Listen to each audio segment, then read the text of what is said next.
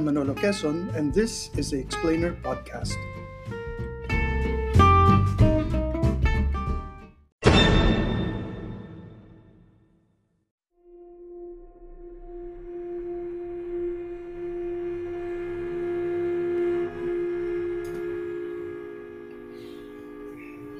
Rogue Magazine, September 2014. Showdown with the Supremes by Manuel L. Quezon III.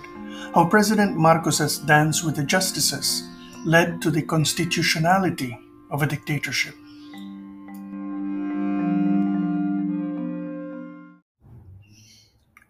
A retired general once told me that the coded signal for the implementation of martial law was "Happy Birthday." By and large, we're familiar with the basic plan for its imposition. The amazingly harmless ambush attempt on Juan Ponce Enrile gave a pretext for Marcos to declare martial law. He therefore asserted his constitutional power to declare the existence of a rebellion, then went further and said there was a corresponding need to reform society. That was the gist of Proclamation 1081. What's often overlooked is that the proclamation of martial law was accompanied by other orders that gave his proclamation teeth. He issued General Order No. 1, and General Orders and Instruction to the Armed Forces by the President in his capacity as Commander-in-Chief, assuming all the powers of the entire government and asserting he would direct the operations of the entire government, including all agencies and instrumentalities. He then issued letter of instruction to Kit Tatad, the press secretary, and to Enrile, Secretary of National Defense, authorizing the seizure of and closure of private media. He then issued General Order No. 2A, ordering Enrile to arrest individuals Marcos deemed enemies of the state and anyone else accused of offenses versus the penal code, ranging from smuggling, drugs, tax evasion, to public morals.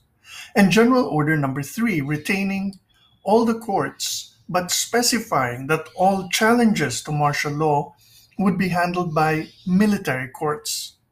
This was also accompanied by General Order No. 4, imposing a midnight to 4 a.m. curfew. Finally, there was General Order No. 5, banning all demonstrations. In one fell swoop, in addition to ordering arrests, the closing of media, a stop to international flights and phone calls, and the capture of utilities like Meralco, he'd granted himself lawmaking powers as well as the power to limit the jurisdiction of the courts. To this day, the exact chronology of the events of September 22 to 23, 1972 isn't quite clear. In particular, the actual day and time he signed Proclamation 1081 has proved hard to pin down because Marcos himself was inconsistent about it. Although he made September 21 the official date, at one point, in January 1973, talking to a conference of historians, he himself said he signed it on September 17.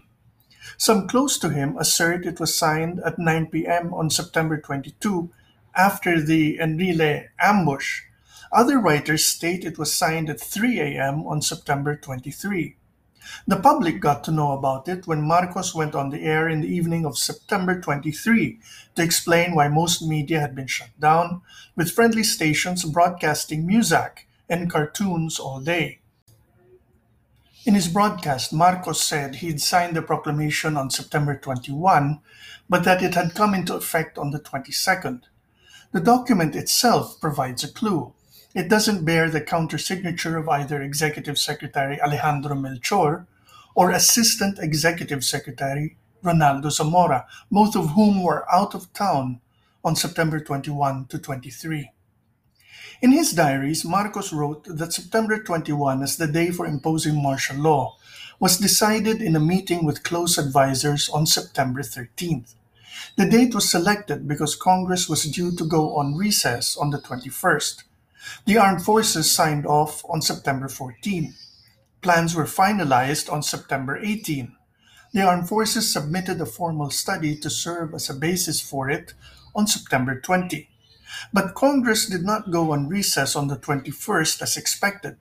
Instead, the recess was expected to begin on the 22nd. Meanwhile, the typing of the various orders was completed at 8 p.m.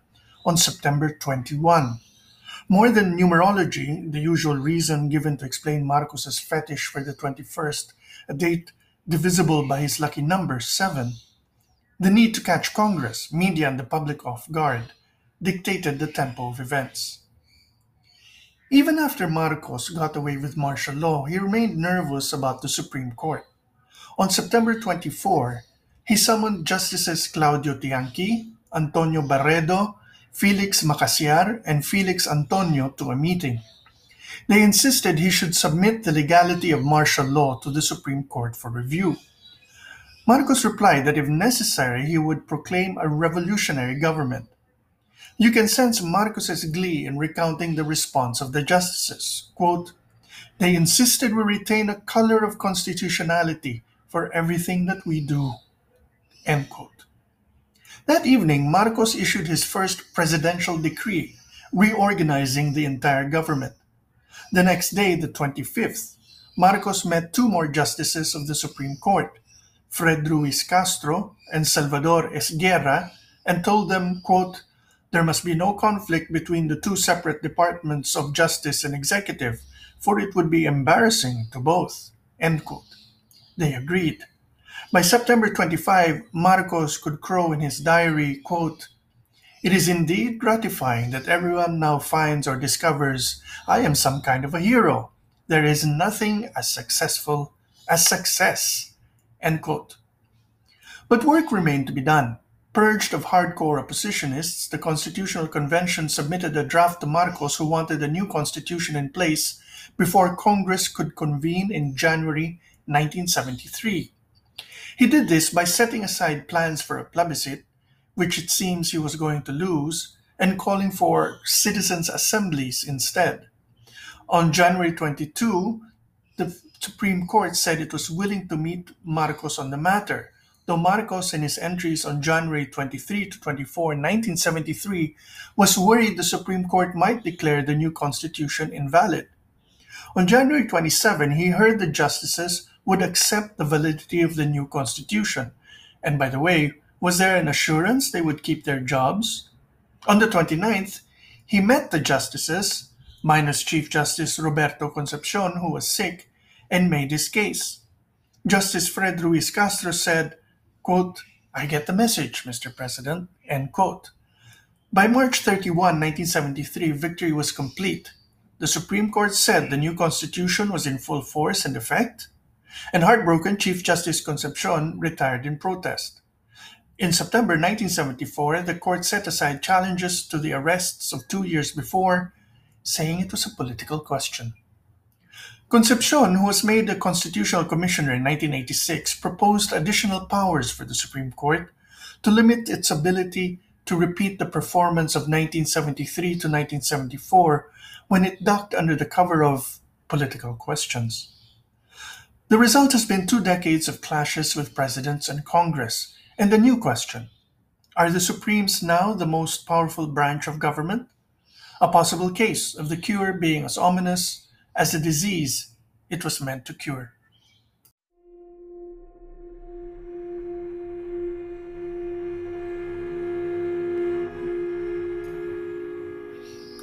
That was Showdown with Supremes from Rogue Magazine, September 2014, by Manuel L. Quezon III.